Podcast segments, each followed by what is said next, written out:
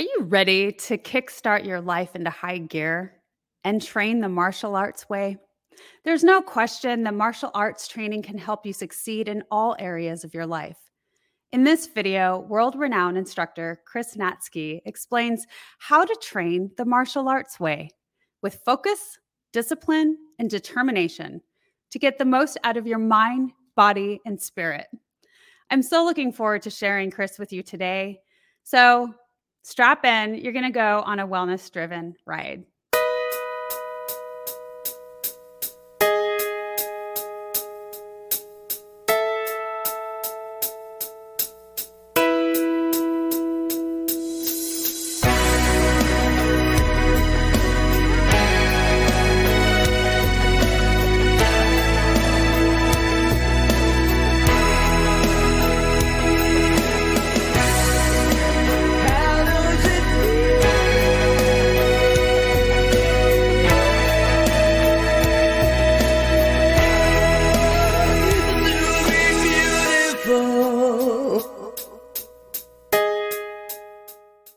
Ever heard of Stoicism? Chances are, if you have, you've heard of Stoicism with a lowercase s and not Stoicism with an uppercase s. Lone wolves, no emotions, antisocial behavior, cold indifference. All that is Stoicism with a lowercase s. Stoicism with an uppercase s is the ancient Greek philosophy and virtue ethics framework that centers on service to the cosmopolis to include your family, friends, community, and planet, and the development of a good moral character. My name is Tanner Campbell, and I'm the host of Practical Stoicism, a three times a week podcast teaching Stoic principles and concepts to anyone interested through the exploration of texts and deep dives into various moral topics. You can find Practical Stoicism where you're already listening to podcasts by searching for Practical Stoicism or by going to stoicismpod.com. I invite you to give it a listen today. You just might like it.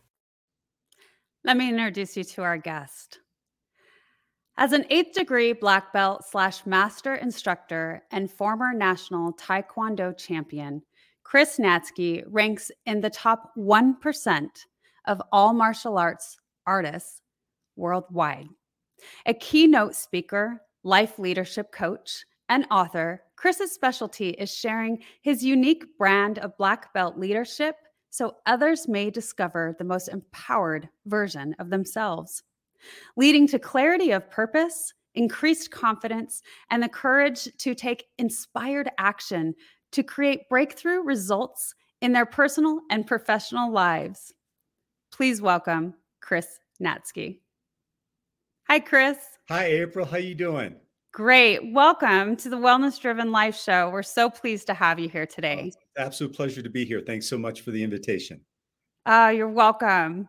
Well, Chris, you have such an extensive background, and I can't wait to hear all about it and to share it with our audience. And really, mostly, and how it, it martial arts takes this wellness approach. So, I, I would love for you to share um, about yourself. First off, let's start there. Share share with the audience just about you. Well, I mean, I've been uh, a, veteran of the martial arts. I started in the early 70s, so started in 1973. So this is my 50th year of training. Um, I like to say I started in the womb, so that makes me a little bit less a little bit less aged. But martial arts is something that I found as a very young man, um, a very young boy actually, and it just something that captured me. And uh, so I I continued my study uh, within the martial arts throughout grade school, high school, into college. Uh, I played football on a Division One level, so I had to walk away from martial arts a little bit when I went to college, but then got back in to them uh, heavily afterwards. And it was something that was always my lifelong dream to own a school. So after about a 10 year career in corporate America, I uh, left in 1995 and opened up my martial arts center here in the Denver, uh, Colorado area and owned that for 17 years. And it was the top uh, probably the top martial arts center in the state. We had over 500 active students. Wow. And so, even when I left and I've since sold it, I sold it about 10 years ago, and my students run the schools, it's still the anchor, if you will. It's still the basis of the things that I speak about, that I teach about, that I coach about, and that I write about. Ah, that's cool. And I can see how my husband Manly Chavez was was very fond of you and that when he had such a heavy involvement during the time. And actually, I want to share we have some family memorabilia right. So that's that's a family that. martial art uh, jacket that we had when Manly was looking to come on staff with us. And interestingly enough, there's there it is. There's proof that it was his. And mine, like right around the corner. At what? Quite honestly, I can see it here hanging over a chair. I just washed it yesterday. I hung it to dry, and it literally I still wear that jacket all the time. Uh, it's a good jacket. I love it. In fact, I was going to wear it for the show, but it's a little big on me. So I I just thought I'd share it. But I I really enjoy that. And um, so you had this wonderful involvement with the martial arts studios, and and you how many did you have, or how many do you have now? Three uh, that my students own within my organization. Yeah, and we, we still have three that I oversee. Wonderful. And you still go into them every now and again and you help out? I do. I mean, I, I still am quite a- active in all three of the schools. I run black belt testings, teach seminars, etc. I liken it to being a grandparent. I get to go in, I play with the students and the staff, and then I get to give everybody back, and someone else can handle all the ins and outs of the business. Great. And now you've moved on to speaking, but we'll talk a little bit about that in a little bit. I want to go back um, again and and talk about really just the the marriage between martial arts and the mind, body, soul. Can you tell me a little bit about how you got into the martial arts? I know you described a little bit as as a young man, but when we talk about the mind, body, and soul connection and and how that merges. Well, absolutely. It's one of my favorite things to share. I, I started training as I I think alluded to before back in September of 1973. I was a short little chubby kid and at that time, martial arts was not that well known in the United States. Um, it's not like today where you see a martial arts school on every corner. But I was enamored with a TV show that was on at that time called Kung Fu. And, and April, probably some of your more um, seasoned audience members will remember Kwai Chang Caine walking across the American desert and beating up people with his kung fu when the bad guys tried to approach him. And I, I literally was mesmerized by it. So I literally begged my mom in my little uh, hometown in Wisconsin to let me go to the neighborhood uh, community center to try out Korean karate. And I saw these people with these amazingly powerful moves, and I just totally fell in love. I felt like I came home. And then after mm-hmm. that, about three years after that, I, I, met a man that would change my life forever. In fact, he's still one of my instructors of this day. His name is Grandmaster J.K. Lee. And Grandmaster Lee is still in the Milwaukee area. Um, he had just moved from South Korea. He hardly could speak English, hardly had a dime in his pocket, but he had this burning desire to transform lives through martial arts. And one of the first times I was in his class, I was seated in the back of the room. My legs were spread wide. I was stretching out, getting ready to train. And he walked onto the mat, and pretty soon I realized he was staring at me. And before I could move, he came over and he sat down in front of me and he put his feet on the inside of each one of my legs and grabbed the belt and it would split me out to 180 degrees. Oh. Yeah, and, and I like to say I learned two really important life lessons that day. Number one is anyone can do the splits one time. but, but the second thing I learned, and this was a quintessential time in my life, he he stared at me deep in the eyes and he said, "I will make you a champion." Mm. I will make you a champion. And and you when you were when you're 13, you just think about medals and trophies and Olympics. But what I really came to realize from him, and he's such a wonderfully gentle, not only powerful but gentle and caring man, is he wanted me to become a champion as well as all of his students in life, not just in the ring, but a champion in life. Yeah. So that's where those two worlds come together. I mean, kicking and punching is fantastic, but it's the lessons inherent where you're learning about yourself, learning the strength that you actually have, and learning how from that strength you can live a life of service. That's where martial arts is so unique and so powerful. Ah, oh, I love that explanation. Thank you so much for sharing. We're going to go to a quick commercial, and when we come back, I would love to ex- to explain the warrior in the garden concept. Very good. Stay tuned. Hello, everyone. Welcome to Candy Apple Advocacy, the podcast for parents who want to advocate for their children's education. I'm Jim Mallard, and I'm here with my wife, Tabby. We've been through the trenches of raising kids in the school system and know how tough it can be, but we also know how essential it is to advocate for your child and their education. That's why we started this podcast to share our experiences and insights with other parents to help them become more effective advocates for their children. On this podcast, we'll talk about everything from general education, general school advice, the school choices you have available to you, different education styles, individualized education plans, 504s, and all those key terms that you've heard but don't know what they are. We'll talk to experts. We'll also talk to parents and hear their stories. We'll share our stories with you and give you tools you need to be a strong advocate for your child and yourself. Whether you're a new parent or have been in the game for a while, we invite you to join our community. Let's advocate together. Hi, I'm April Hove, the managing director of the Fort Worth, Texas chapter of eWomen Network. I'm so excited that you stopped to watch this video. I've got good news for you. You have just discovered an international network of women entrepreneurs who are committed to helping you achieve, succeed, and prosper. We are on a mission to help 1 million women entrepreneurs each achieve $1 million in annual revenue. Here at eWomen Network, we have a complete success system that supports you every step of the way in building and growing your business. You being here right now is no accident. We're supposed to know about you. We want to meet you to find out how we can help you as well as learn about what you have to offer. With over 500,000 women connecting through 118 chapters across the US, Canada, Australia, and the UK, you are never alone. If this is resonating with you, please go to eWomenNetwork.com slash Fort Worth. Notice too my contact information. I invite you to reach out to me and check out our upcoming in-person and online events. I am really looking forward to introducing you to our community.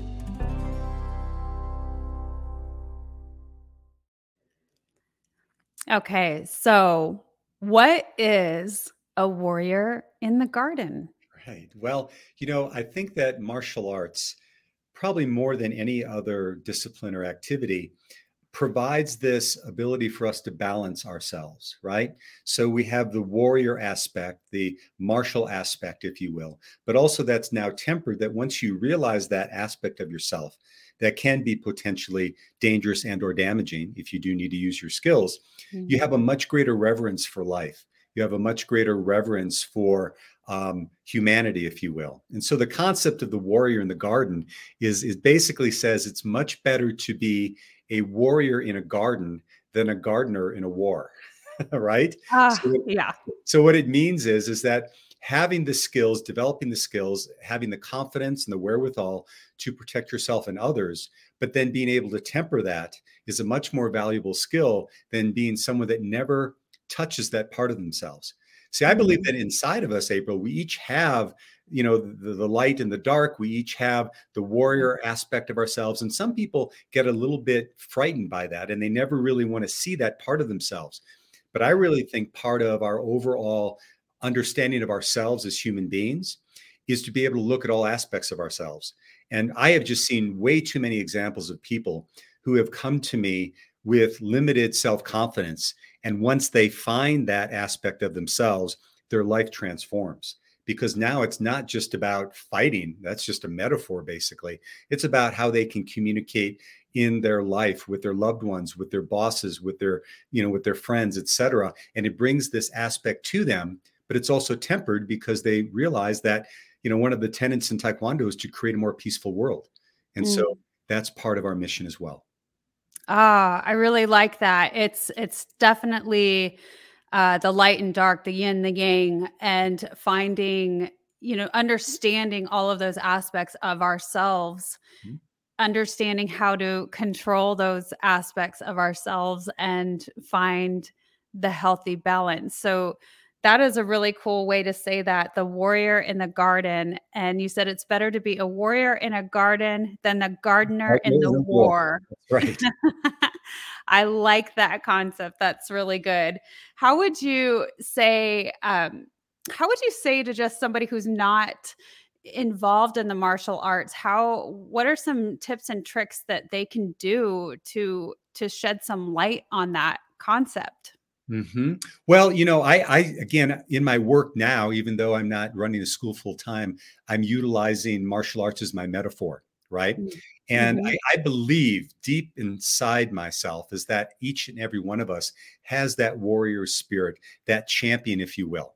And there are basically, when I do my keynote talk, three of the things that I talk about to bring that forward in in our lives is number one is to be able to embrace your purposeful vision for whatever that is in your life because I believe we're all born with that inside of ourselves. And many times, uh, people don't go for it, right? Because they don't have the confidence, they don't have the the vision for what they really want to accomplish.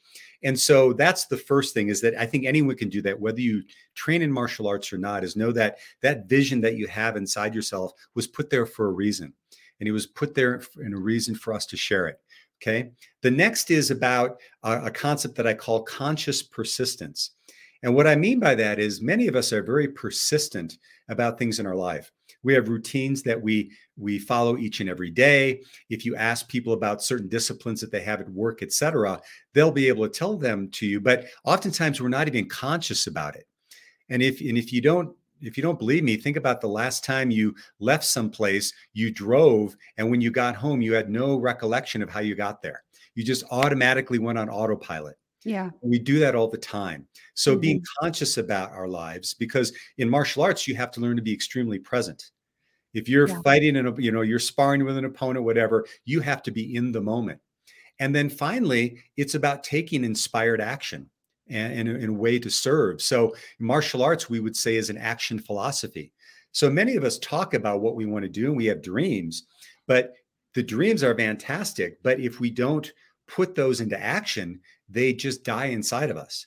So, as I said, martial arts is about taking action. And so, people who are non martial artists can say, Where can I take action in my life? Even if it's just a small, small step, because those small steps begin to build and pretty soon uh, can create massive results. This is definitely uh, you going over your three C's, creating breakthroughs um, with a purposeful vision, the conscious persistence, the inspired action. Um, you, you know, I I love that you're going out in the world and and explaining that to others because I also feel it's very powerful. And again, going back to this beautiful, you know, the history of martial arts and how they they understood the mind mind body soul concept early on and and like you said having to be present in the moment. I know that when i was in law enforcement our training uh, heavily was involved in that. And when we're in this high stress situation we we do a lot of breathing techniques. So it's not just you know falling to the level of your training. That's right um, but it's also really knowing how to control yourselves to be able to get those motor functions back to respond appropriately to the situation. Mm-hmm. So, um, we're going to go to another short commercial. And when we come back, I would love to know what the most significant obstacle people face when attempting a breakthrough. Our lives were never the same after we learned our 21 year old daughter, Kristen, was murdered by her ex boyfriend. It's a parent's worst nightmare.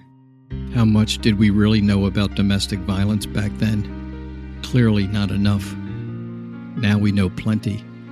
We know domestic violence, or DV, can happen to anyone. One in three women suffer physical violence at the hands of intimate partners during their lifetimes. One in three.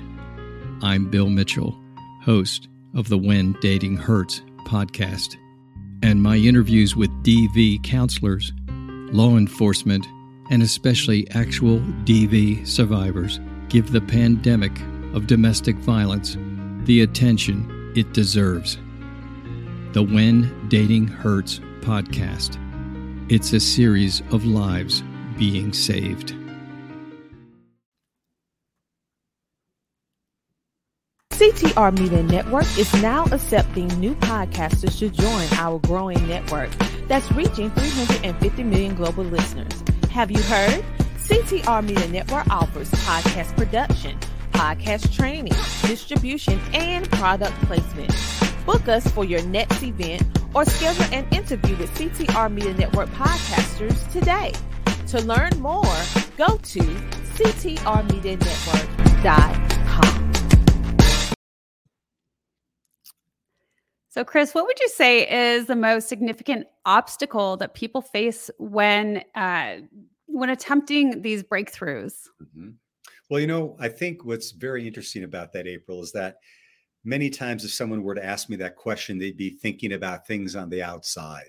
You know, uh, mm. people don't have enough education, they don't have enough money, they don't have enough time, and those are all valid things. But I would argue, I would argue vehemently that it's what's going on inside of us. It's the limiting beliefs that we've created. And almost always, those limiting beliefs, at least initially, are unconscious to us. They're things that we've picked up when we were younger. We've had experiences. Someone told us we weren't good enough, we weren't smart enough, we weren't tall enough, we weren't whatever, or we convinced ourselves of that.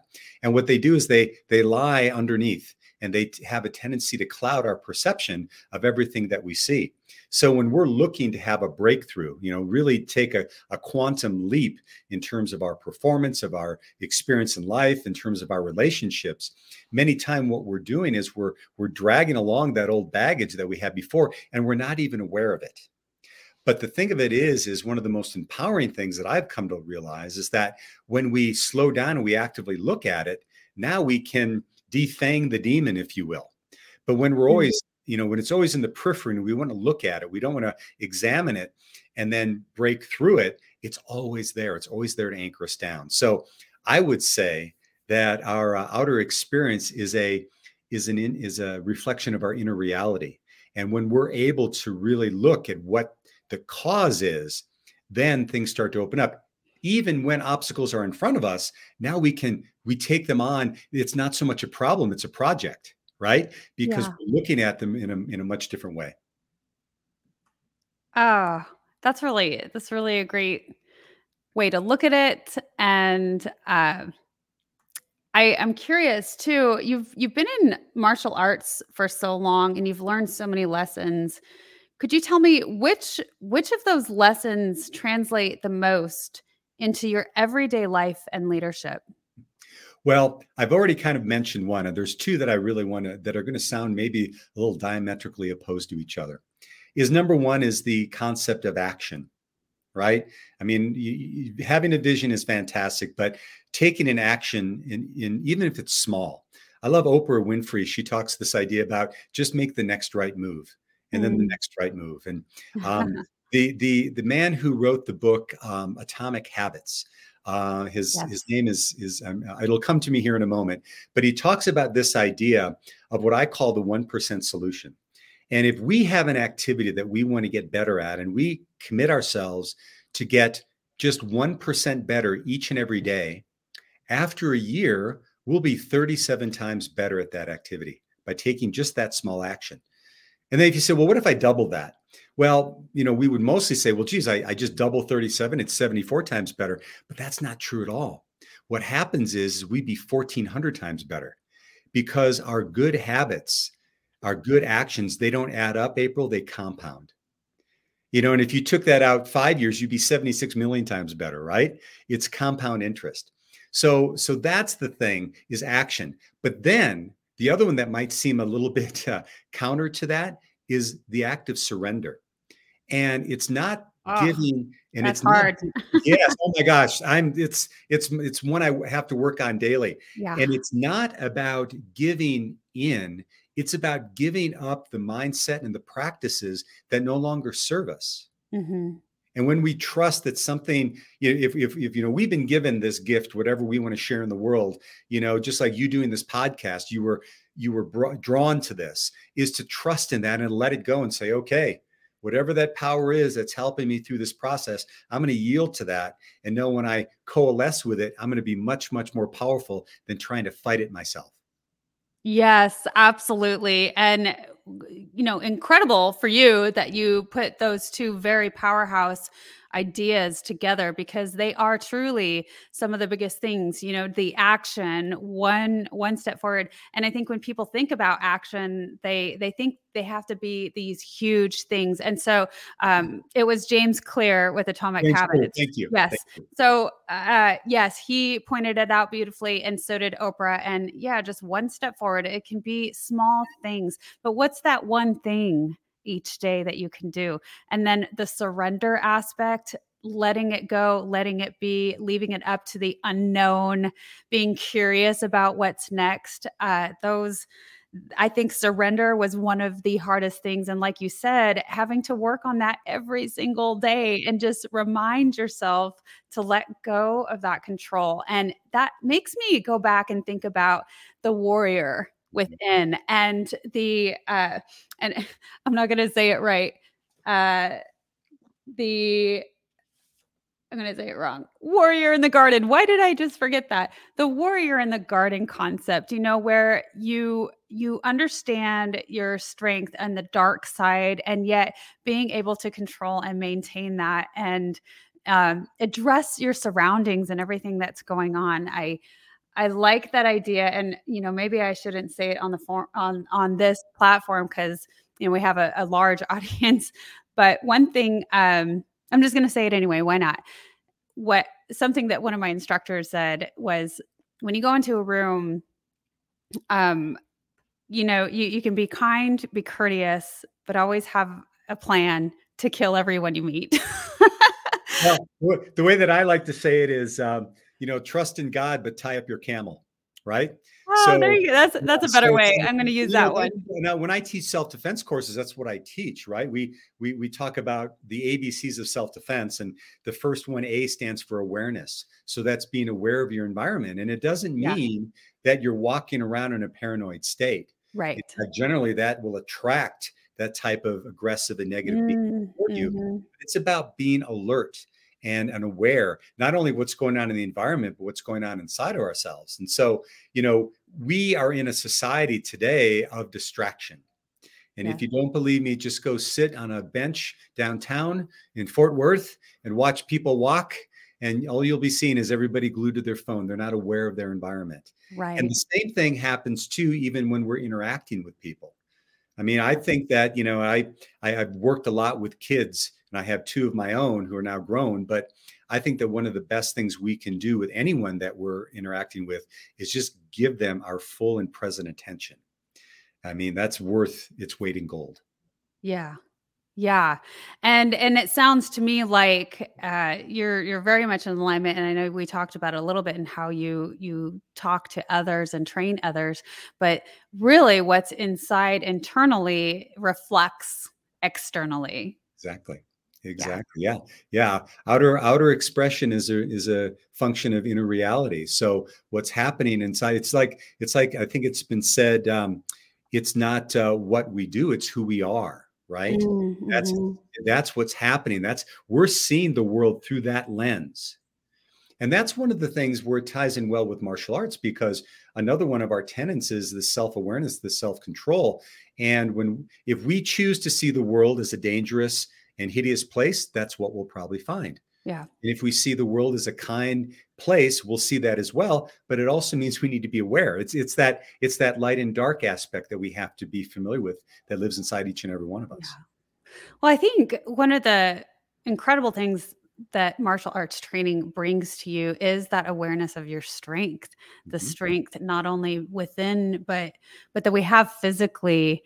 And I think there's so much power with that and I think that you could probably describe that as, you know, you were going through your life and learning the art of martial arts and and how you were learning how you get to utilize your body and the strength that you have and and you know when i think when you're young you get excited and you're like okay i'm going to go kick some butt um, but then as you you grow and you learn more and you become more mindful and a sage so to speak then you understand that you can start utilizing that balance where it's not the the fight all the time Right. and again when you discussed how if you show up that way you're probably going to be running into it Absolutely, absolutely. And, you know, it brings it brings to mind something that I'll share in regards to the martial art of Taekwondo and our black belt ranking system, right? So many times, you know, I'm an eighth degree black belt. In the martial art of Taekwondo, there are nine degrees of black belt. And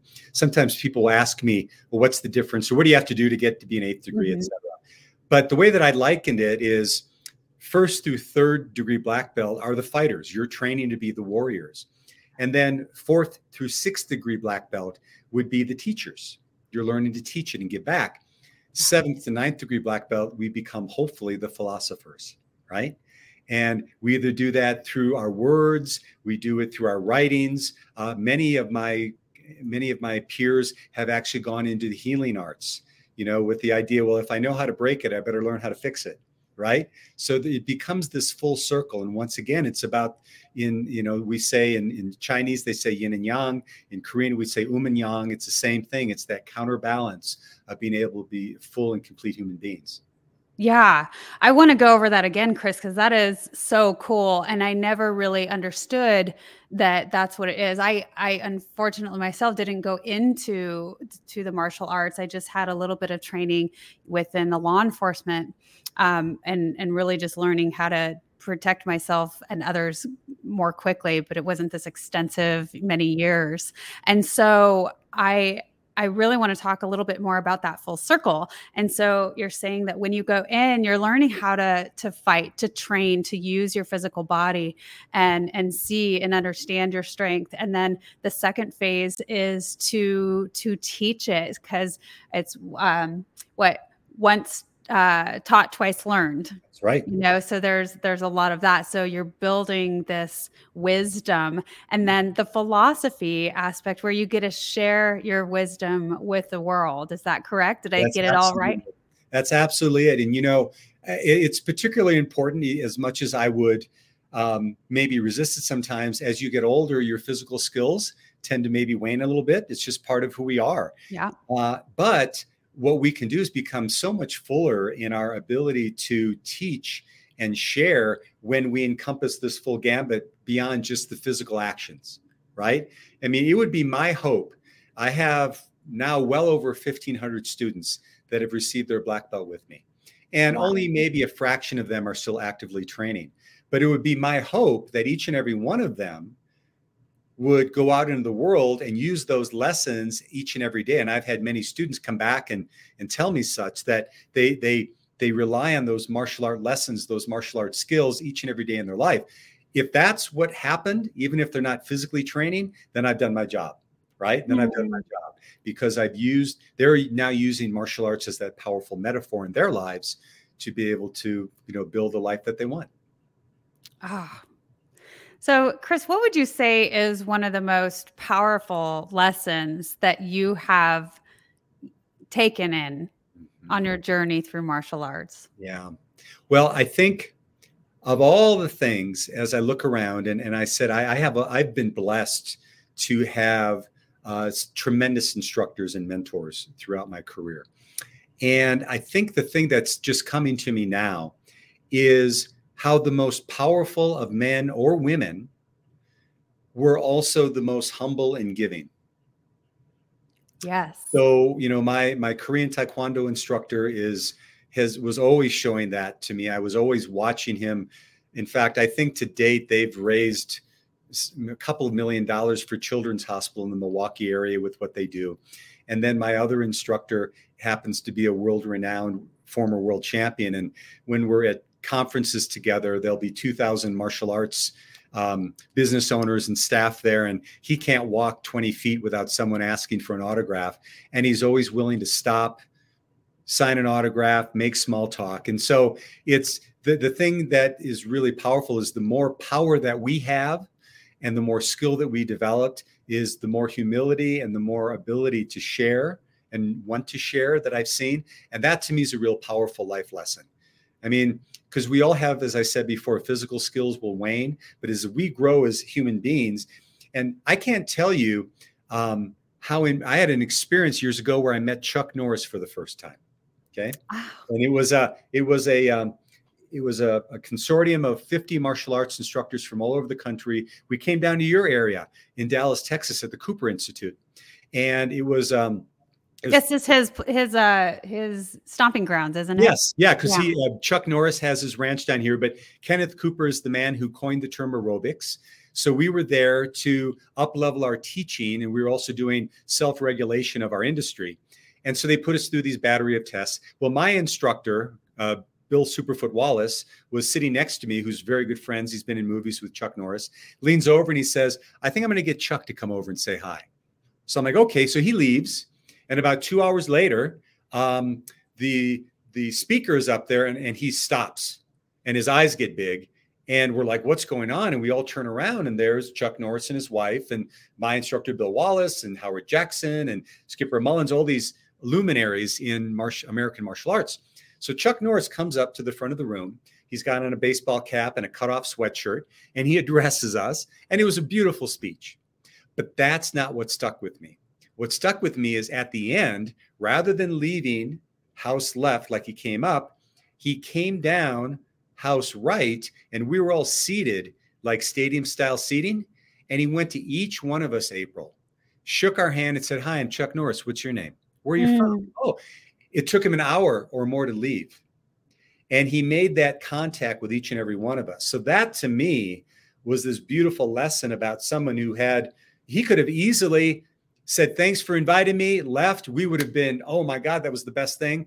But he made the point to make contact with each and every one of us Warrior in the Garden. We're in the garden.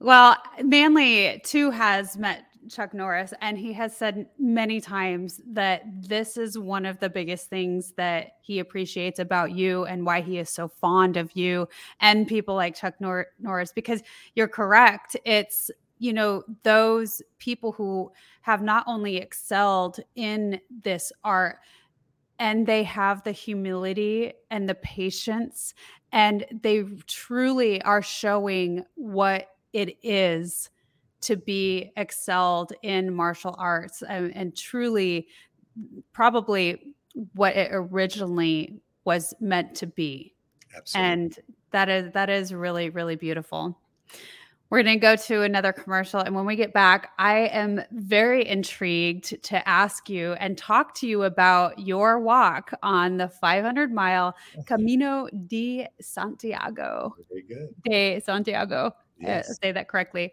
Um, but i can't wait to hear more about that Hello, everyone. I am Kim Jacobs, the host of The Kim Jacobs Show, and you all know who's right here with me, Dr. Les Brown. How are you, Dr. Brown?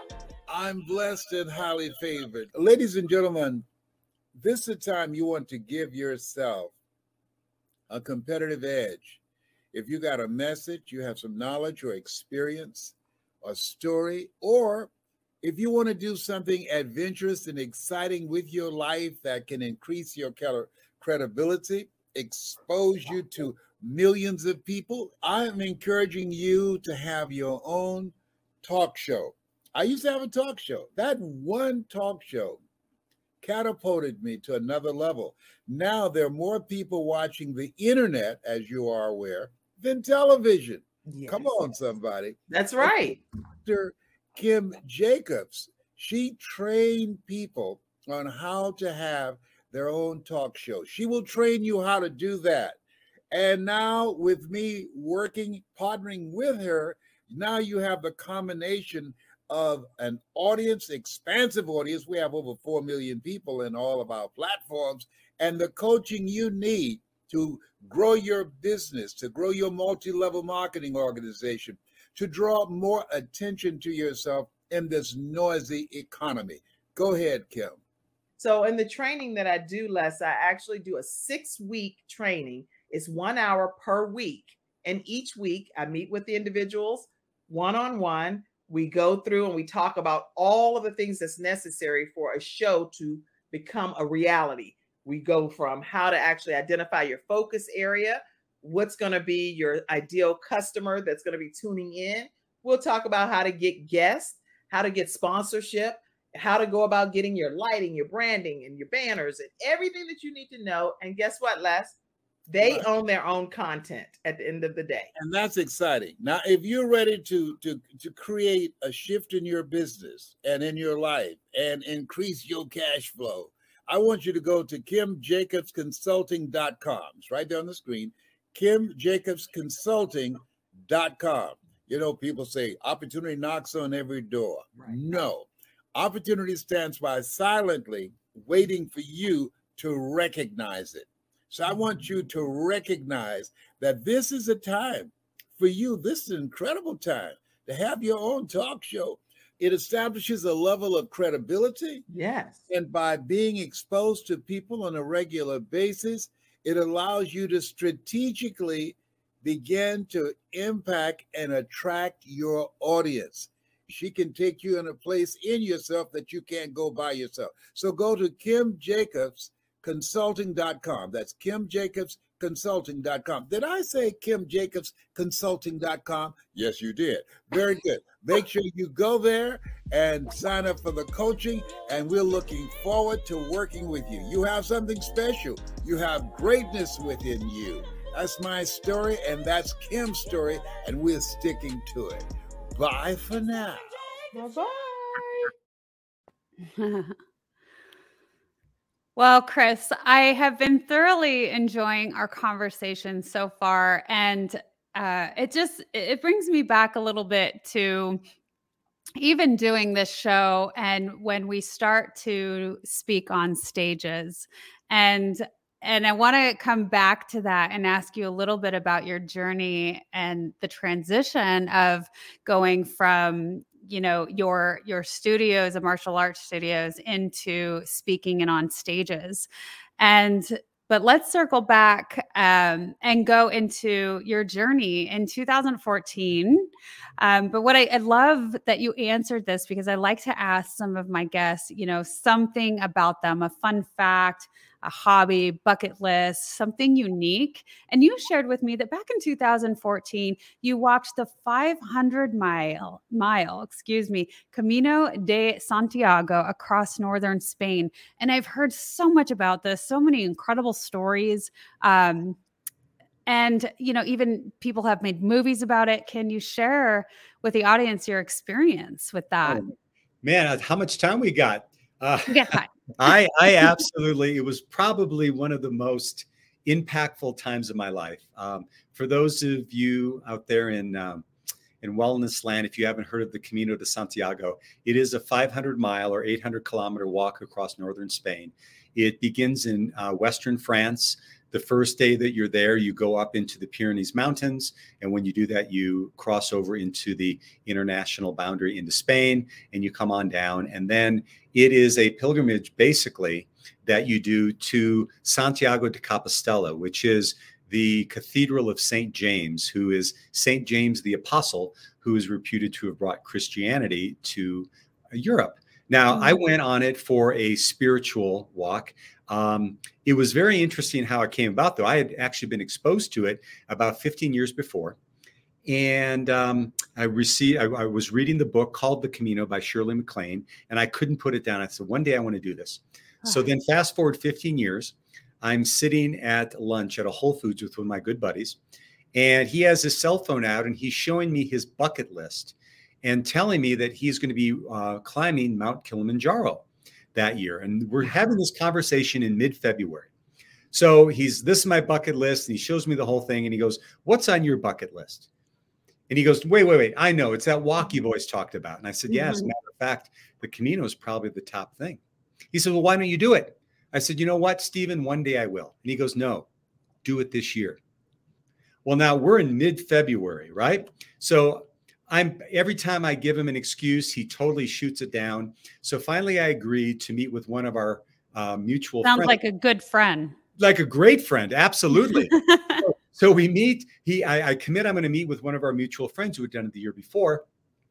One thing leads to another. I get super inspired, and on May 4th, I'm walking up the side of the Pyrenees. So mm. it happened that fast, and it was probably one of the grandest life changing experiences. What I did for basically 29, 30 days is I walked and between 17 and 18 miles a day uh, through all terrains of northern Spain, met people from all over the world uh-huh. Europe, United States, Canada, Asia, all basically doing it for the same purpose, with the exception maybe the 20 somethings that were there for a 30 day party. But most people Wow. were just to go within. And there was this beautiful camaraderie that everyone had. And I've got so many amazing stories of what occurred during that time that I still use today that altered my life, you know, today, just in terms of the things that I learned. Oh, well, I would love to hear at least one of them or your favorite one I, because I would tell my favorite story. Um, yes. I had literally been using the Camino in the first two weeks, almost like an athletic contest. I get up mm-hmm. early in the morning. I'd be I'd be up at five. I'd be on the trail at six, which it was great because the sun's rising. It's just me on the trail together. But I was just I got to go from point A to point B, point A to point B. And so along the way, I had some experiences that really caused me to slow down. But it all culminated with this last story. Um, I was about two thirds, three quarters of the way through the Camino, getting to Santiago, and I'm on the trail, and I'm now relaxing and I'm moving a little slower pace, and I'm moving forward. And the way that you move through the Camino, by the way, is you they have them marked with all these yellow arrows. So that's basically, I mean, there are maps, but you just follow the arrows or the yellow seashells, and that's how you get to your next destination. Make it easy for you. make it easy for you right? So so i'm walking forward and i hear someone yell at me from behind um she's the wrong way it's the wrong way. So i stop and this woman kind of jogs up to me and her name is cecile she's from toulouse france. And we strike up a conversation and then she gently points to the left and there's the arrow so she literally saved me from being an hours out of Wow. path. so anyway, we walk a little bit longer, and now my pace is a little bit faster, so I leave. And a couple, three hours later, I'm sitting at a cafe that's just adjacent to the trail, watching the pilgrims go by. And Cecile comes over the hill and she sees me and she starts waving. And I wave back, and she comes over and she stands in front of my table and she asks if she can join me for lunch. Of course, I say yes. So we sit down and we're just getting to know one another. And she says, Well, what do you do for a living? And I said, Well, I'm a life coach. Martial arts is right. She's life coach. Oh my gosh, I'm on the Camino because of my life coach. She said, My boss saw that I was so imbalanced. He said, If I didn't hire this coach, he was going to fire me.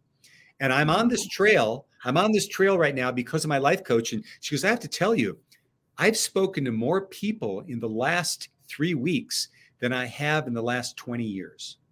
Wow. Well, And no then- wonder there was an imbalance. Right. And then, and then here's the kicker, April. Then she gets quiet and she shares with me. She says, We were talking on a Friday, and she said, uh, Tuesday was my mom's 80th birthday. And so I called her up on Tuesday to, to, you know, to wish her happy birthday. And then she said, And for the first time in my life, I told my mom I loved her. Oh, and both of oh. us are just now in tears right? Yeah. so now if if cecile walked in my front door i probably wouldn't recognize her right? Because we met we probably spent 30 minutes together but that left such an indelible mark on me saying okay chris where do i have the opportunity to slow down and really be with the people that i'm close that are most important to me and even with the people that maybe i'm just meeting for the first time so the the the Camino for me was filled with all those amazing lessons, and that's why I get so excited talking about it. Yeah, I I mean, when we start talking about bucket lists, I I haven't actually created one yet, but that I know would be on it and um because I hear more and more about people's stories with it and it just sounds so intriguing and uh, so exciting and there's always something some incredibly powerful story of an experience that people have during that journey. And so that's exciting. Thank you for sharing that.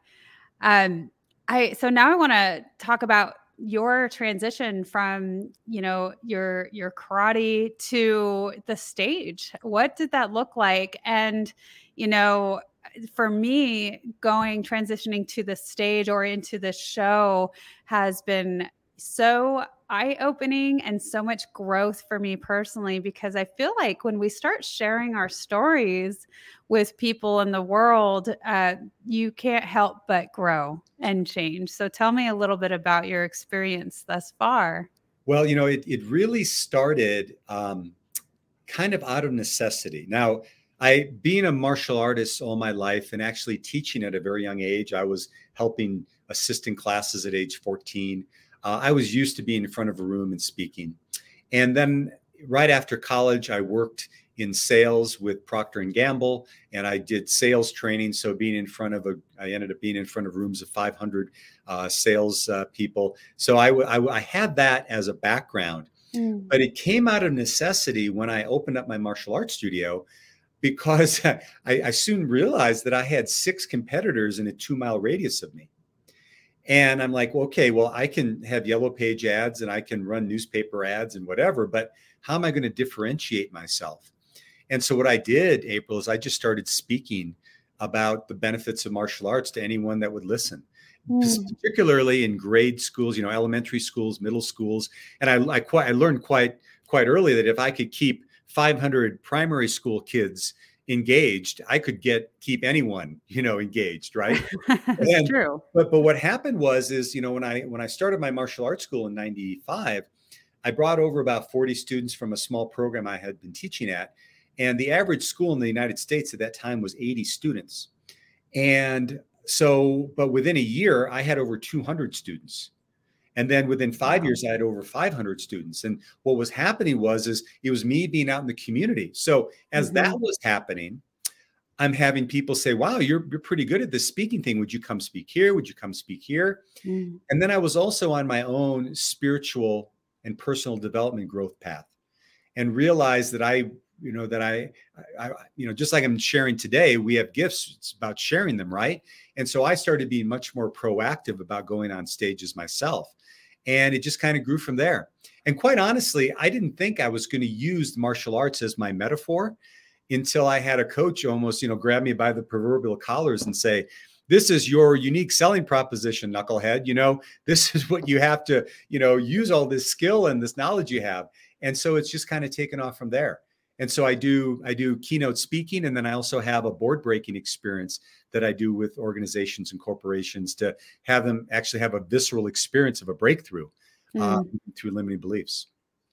Some of the most powerful events and speaking events that I have encountered are those that offer some sort of physical transition with the audience. And so I I think that you know that and that's why you incorporate the board breaking because you know it gets them engaged involved and in movement is is so meaningful and um, you really get through to an audience when you do that. So I and you know I couldn't I can't relate entirely to you but when you're talking about showing up with your your martial arts background and you weren't sure that you were going to do that i can relate in a sense that i have too had people and coaches say you need to use your law enforcement background right. and and i didn't want to I did not want to share it with the world. I was very, very quiet about it, very hush about it. I still sort of am. This platform is helping me break out into, you know, sharing myself more about it absolutely. And there's a lot of change within myself. And also now that i'm stepping into stages it it is it is helping with that and trying to figure out okay how do i want this to look? Mm-hmm. and how do you want to show up? What's the message i want to bring to the audience? And so that's really cool. Thank you so much for sharing that. And um You've written a couple of books. I so I, I, would love for you to share. I've got here the first book you wrote was Black Belt Leadership. Is that correct? That's correct. Yeah, Black Belt Leadership. So it's about seven qualities um, of that I determined within my training and my teaching. And so my background, I wrote this book when I was in the midst of re- uh, studying and receiving my master's degree in spiritual psychology from the University of Santa Monica. So it's really a culmination of both the martial art world and my spiritual personal development journey. And at the time, I was getting ready to test. I had tested for my seventh degree black belt at that time, and I had written an essay called "The Seven Qualities of Black Belt Excellence." That was part of that journey. And then later on, I had a very good friend uh, who said to me, Chris, you need to, that's your keynote talk. Yeah. So it then became my keynote talk. And then when I was doing my my graduate work, we had one final project we needed to complete, and that that was my book. So I basically took the keynote that I developed and was able to expand on it. So it's basically my seven principles for life success um, using martial arts as a metaphor. Oh, Chris, I'm gonna have to pick up a copy of that one. All that right. sounds incredible. I and I, I know that I glanced a little bit about your background and your schooling and education, and uh, how fitting that that you went into that. And so, the second book is Breaking Through. Tell me a little bit about that one. Well, well, breaking through basically came out of I think necessity. So um, for my people that have gone through the board breaking experience. So of course, you know, I do a lot of things locally here, and I so I've done several board breaking experiences, and very often I would run into people on the street that would say, "Oh my God, Chris, I did that board breaking experience with you last year. It was the coolest thing I ever did. In fact, that board it still sits in my office every morning, and I look at it every morning. I morning." have it framed. Yeah, right. So I'm like, oh, good for you. Then, of course, my next question was, well, how did you do on your breakthrough? And half of the time they'd say, oh, yeah, I did this and I did that. And the other half of the time, there were people that said, well, I'm still kind of working on that. And what I realized was, is they were having this visceral, empowering experience, but they maybe didn't have a roadmap for how they Mm. achieve a breakthrough in their life. So breaking through is basically my roadmap for how when I do coaching with clients, how they can move through obstacles, how they can set their vision, how they can, you know, begin with the end of mind and then break it down into small steps and so that they can have the breakthrough that they're looking for. So that's that's the essence of that book. That makes sense. That it's a necessary follow through. Well, I I want to share. I I brought with us. Oh, let me start from the beginning. All right. you shared a few photos. Good. I did. So I, I wanted to start with this one because I I just loved it. Can you tell me what this picture Yeah. represents? Absolutely. This is after one of our black belt testings. I can't tell you when it was taken, but uh, I'm there in the center, and those are all of the uh, of my advanced black belts who act as instructors uh, to the three various schools that we serve our students at. And uh, there may be even some of the black belt candidates that tested. But you know, I think that one of the most powerful things, and also one of the things I'm not only most proud of but most humbled by, is being able to not only develop martial artists but develop teachers. And Yeah. so every every what's so beautiful about that April, and, and I know this when I train people and they achieve their black belt, particularly when they stay with me and they develop into instructors, each one of them I know their life story. And I know the difficulties that they got through in order to take them there. I can see one person that's had two hip replacements. I can see another one that was working because he had a terrible stutter. I, I can see, you know, all everyone's got their own thing. And so that's basically part of the, our leadership team that helps develop uh, students here in what we call the Colorado Alliance of Martial Arts. Ah, the Colorado Alliance of Martial Arts. So cool. And and yeah, I would be so proud of that as well because you're you know, like you said, when you are able to teach others to teach and spread the message, that's really, you know, what you feel the purpose is. So, moving on. Who are these two So handsome those- guys? Those are my two sons. Josh is on the left and Jason is on the right. Uh, I love this picture. This was this last Christmas um, when both of them, as we were opening gifts, they both uh, discovered that each one of them bought each other the same video game. okay.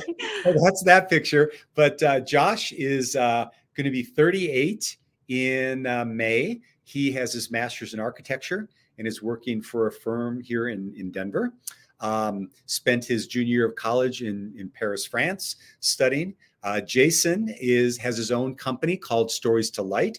He has his master's in film studies that he got from University of Ireland in Galway, and now he's working uh, and running his own business. And he does uh, videography and photography for individuals as well as um, you know Fortune 500 companies. Oh wow! And both, Two, of them, mm. both of them are trained black belts too. So Josh, my oldest, is a third degree black belt and trained until he went off to college. Jason is a fourth degree black belt, taught for me for several years, and in November is going to be testing for his fifth degree. Chris, I would not expect anything less. I wouldn't. And two very accomplished young men. Mm-hmm. Very, very proud. Yeah. And this is I loved this picture. It's my favorite picture of the of so this was Thanksgiving several years ago and and uh, I have dear friends that we celebrated with each year and they say, "Oh, let's take a picture." And it just happened naturally. So I'm I just love that picture. it is it is a great picture. I mean, I think that when you look at this, you can't help but feel joy. Yeah, exactly. Yeah. Yeah.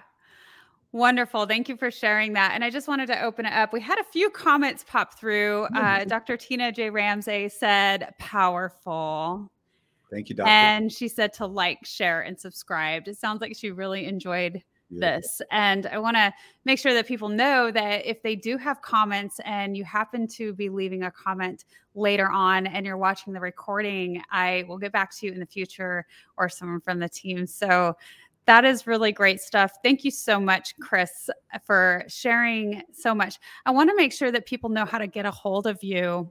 And I've had it streaming on the bottom, but they can visit your website. That's the best way to get a hold of you. Absolutely. Yeah. chrisnatzke.com. It's scrolling right across here. Um, you can see the programs. I've got a program coming up this Friday where I actually help train people, entrepreneurs, how to use speaking to build their business called the Champion Speakers Academy. You can also see some videos of me and my speaking. And if you're interested in coaching or bringing me in to do a program, either a keynote talk or a, or a board breaking experience, you can contact me there. Oh, well, I I tell you what, I'm going to keep you in mind the next time that I have an event.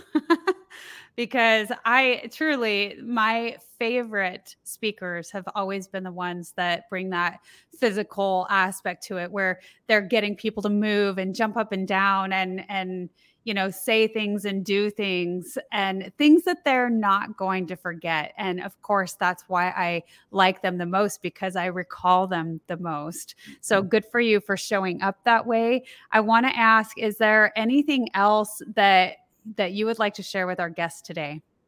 Well you know we have a saying in martial arts that a champion doesn't need to be told what to do they just need to be reminded and mm-hmm. I always took that it's not just necessarily about rem- about someone giving you those words of remindership, if you will, but it's about remembering who we really are. And so each and every one of us has a champion inside. And I would just encourage everyone out there to slow down a little bit, whether it's some time that you take today, maybe you can't do till this weekend. And first of all, take a look at what's going on in your life and be grateful for what you have.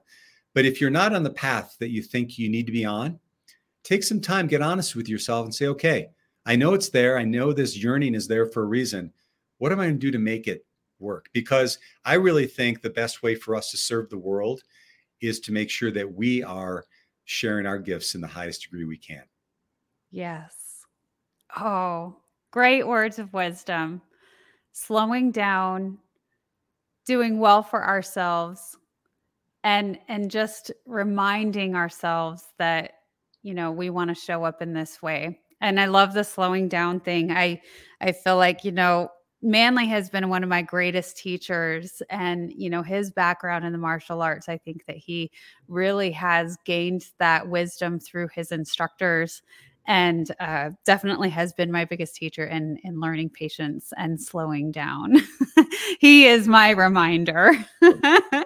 So uh, it's been such such a pleasure. I I want to let our audience know that more contact information is going to be left in the description of this replay and we really are are so blessed to have you chris you are welcome back on the show anytime you definitely shed light on all of the things that uh, we seek to bring to the world through the Wellness Driven Life Show.